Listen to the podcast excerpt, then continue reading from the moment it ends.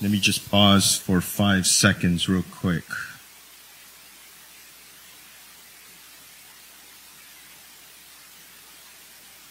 I just want to pause that real quick because someone just gave their life to Christ right now. I think the social media, right? We focus on the bad about churches and religion, what have you, but someone just gave their life to Christ right now. It's true, right? And I know as believers, you guys know that as well. And we have to celebrate that because if the angels are celebrating it, right? If you read the book of Luke, we need to be celebrating that as well, right? So let's celebrate that. All right, we're going to go into the book of John. Um, this is uh, going to be a, a, scripture that's that's going to be tough to uh, remember, but it's scripture at uh, three sixteen. you know, I'm going to actually look at it like I, I don't know it, so I'm going to look it up. All right. The reason why I want to bring it up is because Pops brought it up this this uh, weekend, and I'm going to piggyback on that because of the fact that he spoke about evangelism, and everyone has their perception of what evangelism is. Um, some think of Billy Graham, some think of the grandeur of it, but in all honesty, evangelism is speaking the gospel one on one. And and what I'm going to focus on today is personal evangelism. This might be the chaplain in me. This might be the the minister in me. But I think it's important that we need to remember our foundations in regards to evangelizing people. I, I love hearing the stories of Mr. Uber here, Pastor uh, Pastor um, what is your name? Pastor Jerry. You know, you laugh, but I really did forget his name. And he tells these wonderful stories, you know, and he He literally evangelizes the people in his car. And it's inspiring to hear, right? And we all need to hear these one-on-one stories because I know there are many more. Because as I look at the seats right now, I know there's evangelisms here. There's evangelists here. Sister Lisa, right? Natalie, even Momo, right? Um, the guy hiding back there, Pedro. Um, there's a lot of evangelists here that have made a difference in my life, right? And don't don't try to hide uh, Javier and Angelina, Living Water, um, but they're always evangelizing. That's why they have a church in their house, right? And then there's evangelists that have stories that are compelling, that need to be told, that need to be told, like Brother Judean. Very, very, um, I can't wait to hear how God has overwhelmed the enemy through you, right? Only God could do what he did in your life. Only him, right? So there's so much to know uh, about evangelism. So that's one aspect I would like to share. So John 3 verse 16. For God so loved the world that he gave his only son. That whoever believes in him should not perish, but have everlasting life. That's the famous one everyone knows. But I'm going to keep going just for a little. For God did not send his son into the world to condemn the world, but in order that the world might be saved through him. Through him. And, and one of the things that, that about this scripture, uh, the background in regards to this is Christ is speaking to Nicodemus. And if you don't know Nicodemus, he's a Pharisee, right? Who was intrigued by Christ. I, I think at this point, at least in scripture wise, in the book of John, he basically had the wedding, right? With the wine. He also, he also had the what else did he have? He had that miracle, and he also shared the scriptures with Nathaniel, right? Just just a little bit of stuff of miracles that you're seeing that up to that point, and it it just intrigued. It intrigued him to the point that he wanted to get to know Christ. And when he came to see Christ, Christ was open to, to talking to him. And that's when that dialogue began with Christ and Nicodemus, who who is someone of high influence, someone who can, someone of, of another status at that point in regards to Jews. So it was very intriguing for him to actually get to that point of understanding who Christ is, and he wanted to know who Christ was. So in regards to personal evangelism, as compared to the grand evangelism, I want to bring up the fact that there's more there's more ways to share Christ than what people have known, right? Especially in regards to being an evangelist. And I think it's very vital that we know that we have the capabilities to do it as we walk out the door one on one. It's there. God, God has given us that capability. God is dwelling within us to share to others. And one of the one of the two people I like to point out, and I'm glad they're not here because of the humility part, is Pops and Randy. Um, I know Randy leads the evangelistic group, but have you ever seen him out there evangelizing? It's it's quite unique. It's a blessing to witness, right, Sister Lisa? Um, Sister Lisa's here as well, and how she evangelizes, and Pops as well. The one thing I love about watching both of them is the humility they have. The humility. Now, the public, you guys need to know this, the public is not used to seeing that. Humility is not known to be something to show out, right? It's something within the heart. And they do that. But the public doesn't know stuff like that. What do they see? They see what they see on TV, right? They see the big signs, you're going to go to hell, right? Or repent. Stuff like that. Or you're going to see the guy on YouTube who's just famous. All the views and Twitter and Instagram, the popular people. I think evangelism goes beyond that. Evangelism goes beyond that. It's the one-on-one, the personal evangelism that I think truly makes a foundation and difference in regards to spreading his word. That's the part you don't see. Right? And there's there's a couple keys one of the things I saw with them is they they actually have, and I'm talking about Pops and Randy. And we're going to get to scripture, but I want to talk about them because they're actually influenced by Christ. They truly have a love for people. Truly have a love for people. When Randy, when Brother Randy talks about the saints of Christ, he gets emotional because he truly wants to see them saved. And you see Pops out in the street, I think he said one thing that I was like, okay, it's, this is real. And it put me in my place. He was talking about babies. He watched a movie that someone was trying to resuscitate a little baby. You remember that? He spoke about that in, in one of his sermons. And he says, that's how we, ha- that's how I feel when, I, when, when I'm watching that nurse trying to resuscitate the baby. That's how I feel with every person that comes through those doors. Every saint of, of God that I feel I need to be there to share the to share God's love with them. And, and to be honest with you, for me, I was like, dang, I don't know if I have that, right? I, I think I'm, I'm, more selective or, or I, I, have excuses and I'm just speaking about me. But to, to, to be true evangelists out there, everybody is a child of God and the potential is there to save. And they also listen to the Spirit everywhere they go. You notice that with those two. Those are just two examples. If we go to the Bible, let's talk about his two influencers. I'm going to start with Paul. And I was reading through the book of Acts. And one of the things that astonished me about the book of Acts with Paul, um, I'm going to point out two people, and this is Acts 22 and above when he was basically making that journey um, with the Romans and how they wanted to flog him and they wanted to, the, the Jews wanted to take him and they also, they also wanted to kill him. But for some reason, the Romans took care of him. Now I get it. He leveraged the plant that he told them, look, I'm a Roman citizen. You sure you want to touch me? Right? And it worked. But there's a person in there named Felix. He was the governor. And it says in there in, in the book of Acts that he was hoping that he would get money from Paul, which kind of connects to the point of all the epistles, how they send him money, right? But he was hoping he'd get bribed by Paul. This is for about, about two weeks, I believe, according to scholars. And, and he had, and through that process or through the days of, of, of being with Paul,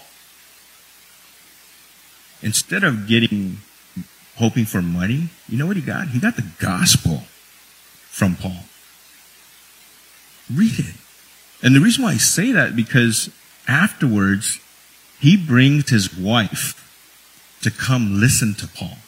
Who does that? Right? This Roman guy does this. Paul did something to influence him.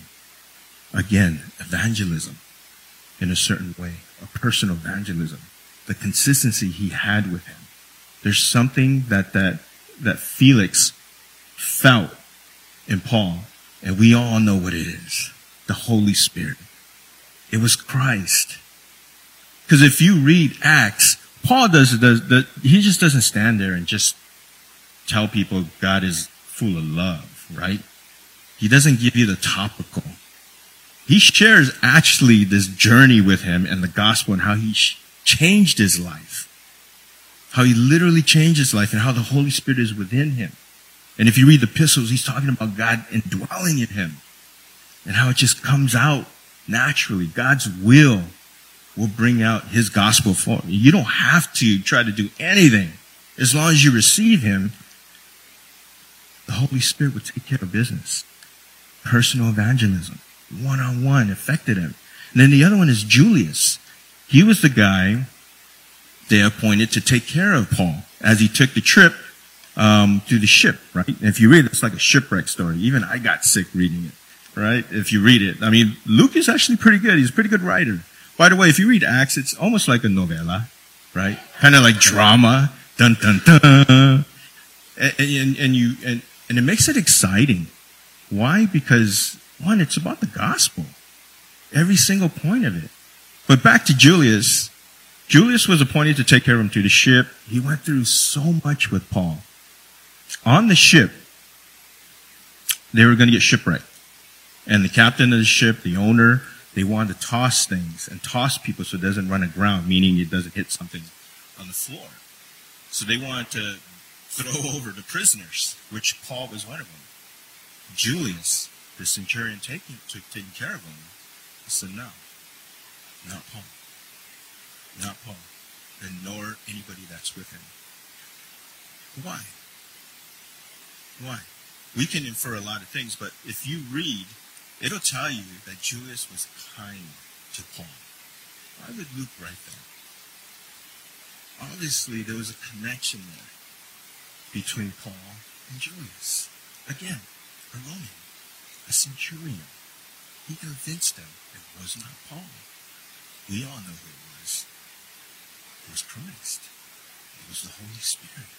Yeah? So those are just two, just two in the book of Acts. And there's much more throughout the Bible. Now let's go back further. Let's go back to Christ and how he evangelized. The man, right? The triune. And let's pick up a story. Let's pick, well, let's pick Nicodemus with 316 since we went over it. Like I said, Nicodemus was so intrigued by him. There was something that Christ carried. And we all know it was God within. Right? And it was compelling. And he opened that dialogue. I, I know it, I, it's interesting how it says it was in the evening, it was in the night, like some type of secret, right? But the point is, they got together and they actually talked. Even when the other Jews were like, "That's a no What are you doing?" Not him. He proclaims to be the Messiah. I truly believe Nicodemus knew he was the Messiah, and he wanted to be close to the Messiah. And that would have never happened if Christ didn't open up to him. Christ didn't open up a dialogue with him and teach him about the Spirit. And there's, there's a distance between time, between that time and the crucifixion. It was Nicodemus who stood up against the Jews and advocated for Christ. It was Nicodemus who was there at the end with Christ. Not the disciples. Nothing against them. But I'm just inferring the fact that, look, there was a relationship established between Nicodemus and Christ. And I challenge you to read and, and receive that. Nicodemus was just not just a Pharisee. He was a friend. He was a son of God that actually wanted a part of whatever was there, which was God, which was the Holy Spirit. His life was eventually changed. And it's important that we Look into that. And it's not just coming from me. If you read it, it's in the book. It'll tell you. And it'll give you some inference of how powerful it is to have a person one-on-one relationship when you evangelize. Another one, the Samaritan, the Samaritan woman. That one intrigues me because of the fact that, one, she's a Samaritan, which Jews and anyone Gentiles, Samaritans were Jews and mixed with Gentile, but they were still considered something not good to the Jews. They disdained each other. Two, she was a woman. And back then, hey, I'm not even going to go there. How women had it back then, right? And then three, her immoral acts at that time that only Christ knew, that only God knew. And she was very, very defensive, very, she was indifferent to him. She put up a wall to him throughout. But Christ didn't take it personal. He didn't take it personal at all. He knew, right? He spoke to her. He listened to her. He gave her space to speak. And then there's that part where he basically called out her immoral acts. For some reason, God put in my heart, look, we're not psychics when we evangelize people. But when you build a relationship with people, when you evangelize personal one-on-one, the wisdom in you, the time frame you spent with them, you start to see things in them. And the more times you spend with, with his saints, the more you start to share things that they thought you'd never know. Wisdom. Things that, that, that are amazed that, that, that are coming out of your mouth, but the Holy Spirit sharing with them. Let's get that straight. But it's that time frame you gain with them. And you, when you're coming in there you're speaking to them with the experience you have in life. For me, I mean, I'm 50 years old, so if I speak to someone that's 25 years old, I have 25 years of life on them. I have 25 years of experience with over them. I have 25 years of messing up. I have 25 years of a lot of things that I've done ahead of them. How am I not going to share that maybe this is what you're going to go through? Maybe this is what hap- is going to happen to you, or maybe this is something that's going on in your life. You guys, you guys know where I'm getting? All right? So that would not occur unless you're having that dialogue, that personal relationship with people. And that's the thing with, with personal evangelism. It's just building relationships with people. Um, for me, it's building relationships with people, humbling yourself before God, um, being in the Spirit, and also knowing your Word. When you go evangelize, you should be picking up your Bible. This is your sword. God has given you something now, right here in these words. And, and look, I spent a lot of money going to seminary, and uh, one of the things I like is the fact that I, I got a better understanding where the words came from, where the Bible came from, tangibly, how it was built. And you know what? It's amazing. It's not one of those things like, oh no, you know, it's influenced by man. Yeah. Yeah. The truth isn't truly out, my people, my brothers and sisters, about how the Bible came together. I, I pray one day I can share that with you one day or teach it with people one day how the Bible came. And it will blow you away.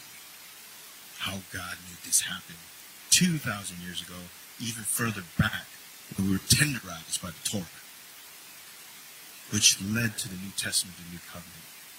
And that's one of the biggest things for me in regards to uh, personal evangelism. And the reason why it's important for me to speak about, I'll be honest, I, I had a beat for, I, I, don't like evangelists back then. I, I just didn't understand. I saw more destruction than any type of salvation. And as I stand here right now, I know my perspectives are wrong. But here's the thing. That's what I see. And if I see that, that's what others see. That's what the public sees. So my brothers and sisters, understand that there's more than just being the popular, famous evangelist. Walk in there with humility. And if you're new to Christ, and there's an opportunity to go out to street witness, I think it behoove you to go. Because here's the reason. Randy's not going to force you to do anything you don't want to do. Pastor Jerry's not going to force you to do anything you, want, you don't want to do. Walk with him. There's a lot of modeling going on in this church by the leaders, by the elders, by the ministers, by the pastors. There's a lot of modeling going on, and we need to advocate that even further. Come to Street Witness. Come to Thursday prayers. Come even before to listen to, to Sister Lisa. These are people who have genuine hearts for God. But in regards to evangelism, it's amazing when you walk these streets. This is just Chula Vista, Third Avenue. If you walk those streets, there's a lot of people that don't even realize they need Christ. I came upon a a board full of faces, right? Full of faces, and there are two little kids there, right? And they're, and they're sharing what school they go to, and, and I asked the teacher, "What do you got here?" And the teacher says, "Oh, these are all victims of shooting violence by cops and people." And I was like, "Cops?" Yes. And what are the two kids doing here? Oh, they're the ones that are researching and, and understanding that they are victims of violence from the police. And I looked at the two kids, and um, my mind was just praying for their hearts because they were so like confident that they knew what they were talking about. Now, if you get to know me, if you're like under 20, you don't know nada. You don't. And that comes with love, especially with the ministry. I grew up with too many small evangelists who were shallow. And I love this saying by my wife. She always says it to me in the book. Empty cans make the loudest noise. Empty cans make the loudest noise. There's no room for that in evangelism. I don't, I don't mean to offend nobody, especially here in the pulpit, but this comes with love. I've heard many, well, Scooby, people have come to Christ. Well, Mr. Evangelist, many have also been destroyed by your neglect. The Bible says it's more important to go after the one. The word says that. Christ favors the one. The heavens roar for the one that has repented. One. The 99 will be taken care of. The 99 should be joining. And that's one of the biggest things about when, when Pop spoke about evangelism. And Randy shared something real quick, dropping seeds. When you evangelize, please understand this first, it's not about you. And second, you're probably never going to see the impacts of that seed. But if it's righteous, that seed will grow. That seed will grow. And when that grows, that's that's where the angels are. Yeah? And I like to say because my mom my mom was probably my first evangelist. She did a lot of things in this world that hmm, no bueno, right? Especially as a mom. But at the latter part of her life, she evangelized to me. I rolled my eyes at her. No, I don't roll my eyes at my mom, but my heart was like, yeah, right now. I remember I was a cop. But she prayed for the salvation of her kids. And to this day, me and Lucy, we've been floored by God.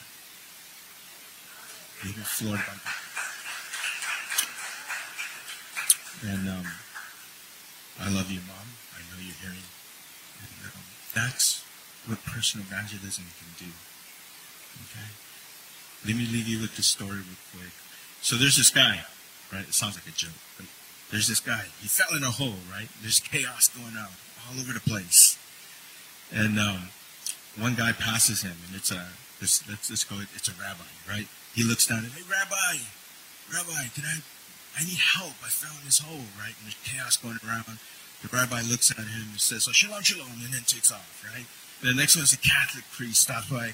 Father, Father, I need help. I just found this hole. He looks down. The father throws one of the rosemary beads and tell him how many Hail Marys, right? And prays and then walks off. And then a Christian actually stops by, a pastor. Pastor, it's good to see you. I need help. I found this hole. Know, it's going all over the place. He looks at him, puts out his hand, and prays for him. Have faith, and then walks away. And then this guy comes. It was his, it was his buddy. Right? We'll call him. Hey, Pedro! Pedro! Yeah, it's me. Man, I fell in this hole, bro. I need help. I need help, bro. Pedro looks down and he jumps in. He looks at him and says, Are you stupid? Now we're both stuck. Pedro looks at him. Yeah, bro. But I've been here. I know the light. I'm not scared. Don't be fearful. God is with us. I know the exact path out here. Follow me. I love that story because one, it talks about His light, right? And there's a there's a scripture in Psalms 27:1. I know it's five minutes over. 27:1. I'm going to turn to it real quick so I can read it. And it says, and it's by David, of course. The Lord is my light and my salvation. Whom shall I fear? The Lord is the stronghold of my life. Of whom shall I be afraid? So when Pedro jumped in that hole, he reminded him of the light. He reminded him of the salvation. And he reminded him not to be afraid because of Christ. That's personal evangelism right there. It's not too complicated. I can get theological and talk certain things, but let's keep it practical, right? Just be there for the people. Don't let them suffer alone. Be there for them. Listen to them. And then share the gospel. See how God works in it. They will open up to you. So you don't have to Bible thump them in the head. Instead, you can thump them with the love of Christ. Let us pray. Father, we thank you for this time. We thank you for the opportunity for us to share your word. Lord, I ask that the folks on online that they receive your message, that they receive your heart and your will, Father. And Lord, here at the building, we ask that you be with everybody as they go home. Be with them in their drives home and to. Again, be with Priscilla and, and Abraham as they journey for, for excitement to come. We ask you to be with our pastors who are out R&R resting. I pray that you're with their hearts, Father, as they're going to get back on the saddle and serve you. Lord, we ask you to be with our leadership. And Father, we do ask you to be the one right now who's listening, who needs you dearly. Lord, send your angels. Lord, send any of us to be by their side. We thank you, Lord. We thank you for you all this is to glorify you. Continue to grow with us. In your name, amen and amen.